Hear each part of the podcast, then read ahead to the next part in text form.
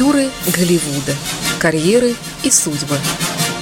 На Моторадио.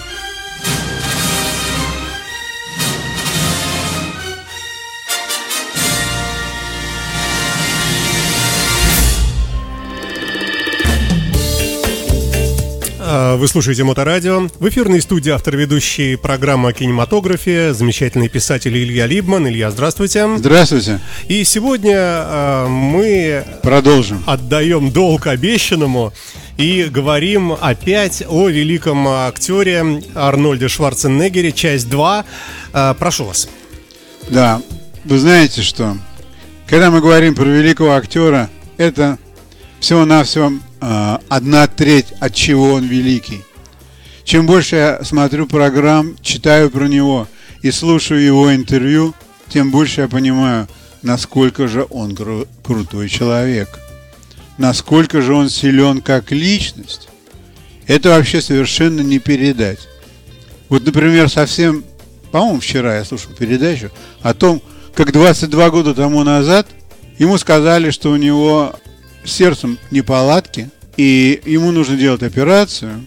И ну, сказали, что теперь э, хирургия продвинулась так далеко, что ему введут задвижки в сердечную полость через э, вены, никакого вскрытия не будет, То есть никакой полостной ни- операции. Да, никакой полостной операции не будет, что через два часа он проснется и все будет нормально.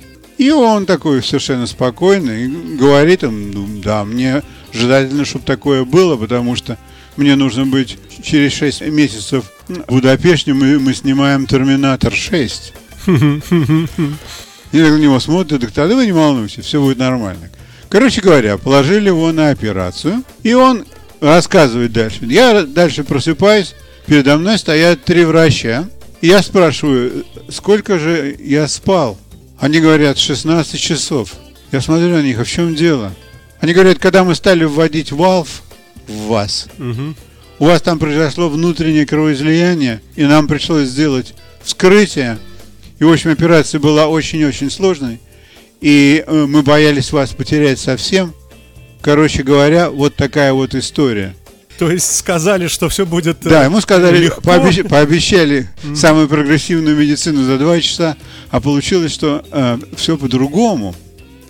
И он говорит, я лежу и понимаю, что мне нужно встать и начинать двигаться, потому что я знаю, что после операции на сердце люди моего возраста, если они лежат больше, чем двое дней, то у них там э, в легкие попадают жидкость, они заболевают воспалением легких и возможен смертельный исход.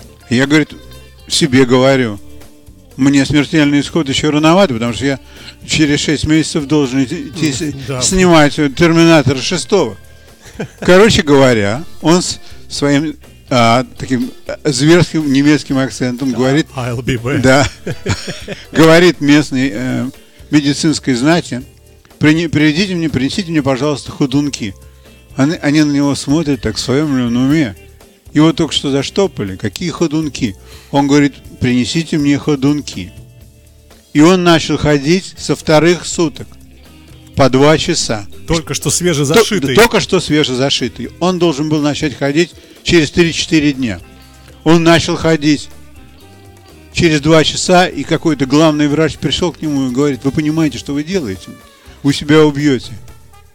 Вы вы понимаете, что э, согласно всех протоколов вы должны лежать.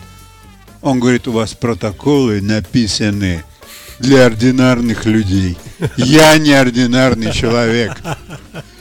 Приведите мне двух девок, с кем я могу ходить и разговаривать, чтобы я с ума от скуки не сошел.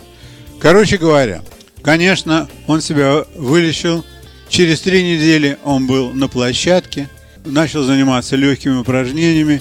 Через два месяца он стал заниматься почти что своими упражнениями. И когда с ним разговаривали, что скоро съемки в Будапеште, ты готов? Он говорит, «Да, конечно, я готов, все нормально. Вот. И он рассказывает, что, конечно, ординарная личность, она не делает того, что я делаю, но я это делаю всю жизнь. И поэтому, говорит, для меня вот такие вещи, как сделать что-то, это для меня не подвиг, это просто как следующая ступень. И вот дальше он рассказывает историю про то, что вот он снимался в этих э, фильмах, где он играл силового героя, и они там с Сильвестром Сталлоном все 80-е годы воевали друг против друга. У кого мышца сильнее, кто больше народу убил. Ну, естественно, Да, да. естественно, на экране, да. На экране, да. Кто больше денег заработал, кто больше там кассовый сбор. И э, говорит, дошло, говорит, до такой глупости. Конечно, я здоровее, чем Сталлон, потому что Сталлон, то он и артист, а я-то до того был не артистом. Что когда Сталлон взял какой-то самодельный автомат, то мне пришлось снять мой пулемет с геликоптера, с вертолета. Его носить тяжело, но зато, говорит, это очень выигрышно выглядит на экране. Да, да. И мне нужно было, потому что я неординарный человек. Я напомню, что мы говорим об Арнольде Шварценеггере. Это понятно кто- и так. Больше никто не может носить такие, такие тяжести. Короче говоря, и когда он играл вот этих всех силовых людей, и он а, соперничал со Сталлоном, ему вдруг пришла мысль, что кроме того, что он играет такого силового человека, он ведь может быть и очень хорошим артистом. Ну, как он может быть артистом? Откуда он это знает? Ну, как говорит, когда я сижу в компании, мы начинаем разговаривать, люди просто покатываются от меня. И он сидел в компании с Айваном Райтманом, знаменитым режиссером, который сделал фильм «Ghostbusters», и Робинс. И Райтман, и Робинс, они покатывались. И Робинс ему говорит, слушай, бросай ты свои эти Гантели. Гантели, да. Иди сниматься в комедии. Он, подговари- он буквально говорит, Райтман, ты что, говорит, не видишь? Ты человек самородок.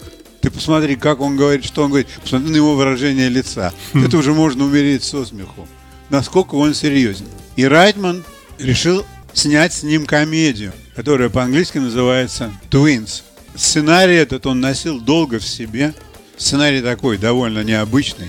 Там, где Шварценеггер должен быть двойняшкой Девита, маленького Девита. У одного была очень приличная жизнь, и он был такой очень совестливый и честный человек. А второй был жуликом, маленьким и толстым. Но при этом братья. Да, но при этом они были братья, и когда они что-то делали вдвоем, у них были од- одни и те же движения рук, они также причесывались, также ходили в туалет, и все движения в туалете проделывали. Короче говоря, и так случилось, что Девита, когда стал сниматься со Шварценеггером, они подружились. Просто они снимались вместе, у них очень хорошо все получалось. И один раз Девита сыграл над Шварценеггером такую шутку. Он сказал, они играли, снимались до, до ланча, а на, а на ланч он говорит, пойдем ко мне в трейлер. Я сегодня приготовил итальянской еды, покушаем пасты, а потом пойдем снимать вторую половину сегодняшнего дня. Не приходят к нему в трейлер, кушают пасту, потом Давида дает прекрасный кофе, потом достает сигару и, и Шварценеггер ему говорит, всегда я тебе дарю сигару. Наконец до тебя дошло, что ты тоже должен мне подарить сигару. И он закуривает эту сигару. Сигара, говорит, прекрасная Монте-Кристо. Я курю эту сигару, потом прихожу на съемки. Мне нужно говорить линию, я не помню ни одного слова. И я подзываю к себе человека, который заведует моими рукописями, и говорит, и спрашиваю, что происходит, я ничего не помню. Они там спорят, что, что делать, потому что у них э, игровое время проходит, а Давид стоит в сторонке и хихикает. А потом через полтора часа на Шварценегга просветление спускается. Он вспоминает все линии, а Давид ему говорит, что он по- по- положил в сигару марихуану. Это вот такая практическая шутка. Это официальная история. Да, это официальная история, он ее рассказывает повсюду. Вот, говорит, я хотел точно такой же ему сделать, но у Девита, говорит, нюх, как у Дуберман Пинчера. Он только, говорит, ее перед носом вот так вот повращал и говорит, от этой сигары пахнет марихуа- марихуаной, я курить ее не буду. Перед съемкой. Вот, такая вот история. Но, тем не менее, он стал сниматься в комедиях. Вот он снялся в фильме «Твинс», которое имело очень большой успех. Никто, в принципе, из людей, которые ходили на его боевики, не ожидал, что он придет и будет играть с Томпсон и с Девита в таком фильме, и что он там очень милый и приятный человек. Ну, вообще, честно говоря, актер-то такой, с таким лицом. Ну, у него немного зверское лицо, ну, ну так что поделать. Ну да. Ну вот, вот он играл, и у него все получилось. И после этого он сыграл еще в паре комедий. И вот «Дискосадовский полицейский», где он очень хорошо сыграл. И в чем интересный момент, как он учил английский язык. Ему было задано выучить английский язык и не говорить, как говорят американцы или англичане. Ему нужно говорить так, чтобы его понимали американцы, англичане. Он должен звучать как немец или как австриец. И поэтому он учил буквально по буквенно, часами. То есть у него должно было, бы, должно было остаться его произношение, но не такое, как вот если бы он только что приехал из Германии или из Австрии. И это, говорит, было очень сложно. То есть, чтобы остаточный Да. акцент. И этот, этот да? акцент у него остался после того, как он перестал играть, стал заниматься политикой. Он политикой занимался на очень высоком уровне. Спорил со всеми. там, и занимался очень серьезными делами. Там его никто не собирался рассматривать как артиста, потому что он вообще-то по натуре умен. И когда он говорил, что мы будем делать, и как мы будем использовать э, финансы нашего штата, и как мы делать будем это, и как мы будем делать это, и как мы заткнем эту дыру, и эту дыру, это никакие не шутки. Там все очень серьезно. И человек, который два срока служит в Калифорнии, и когда ему вечером говорят, что у нас 250 пожаров, а на утро говорят, что у нас 2007 пожаров по штату, и ему нужно принимать решение. И что в Калифорнии самые крутые пожарники в мире считаются, которые могут тушить пожары, Лесные, да. лесные пожары. Очень многое благодарно ему. То есть он такой вот очень серьезный человек. Короче говоря, что надо сказать еще про него? Что, конечно, он человек очень мотивированный с самого начала. То есть его артистизм – это всего-навсего одно из осветлений его мотивации. Сейчас, когда он выступает на каком-нибудь интервью, его спрашивают, Арнольд, как ты проводишь теперь свои дни? О, говорит, я встаю без 15,6. Такую рань, зачем? Что такое происходит? Ну как, если я не встану без 15,6 и начну кормить мою Лулу и виски, то они начнут орать и проснется весь нейбор, все соседи проснутся. Слушай, кто такие Лулу и виски? Лулу это мини-осел, а виски это мини-пони. Их надо кормить. Я должен им дать их печенье. А потом они хотят прийти в дом. И в доме я опять кормлю их. И кормлю свою большую собаку. И все мы едим одно и то же печенье. Я ем вместе с ними. А что, домработница не может это все делать? О, а он все это делает, она еще спит. То есть для- для меня рабочий день начинается с того, что я кормлю своих животных. И это меня настраивает на правильный а, лад своего рода. И вот, пожалуйста, человек, который занимается по-прежнему пять раз в неделю своим телом, он занимается своими детьми и отчасти своими внуками, И животными, да. и животными, он по-прежнему очень хорош. Не видно никакой старости в нем, ни старости духа, ни старости тела. Он очень продвинутый человек и очень мотивированный. Единственное, что его сейчас немного беспокоит, что же будет для него следующей точкой. Он еще до конца не уверен. Потому что политикой он занимался, атлетикой он занимался, в кино он занимался. Кстати говоря, я ни- никогда не рассказал про один фильм, который он снял, по-моему, первым или вторым. Он пошел в тюрьму особого режима налаживать атлетические упражнения там.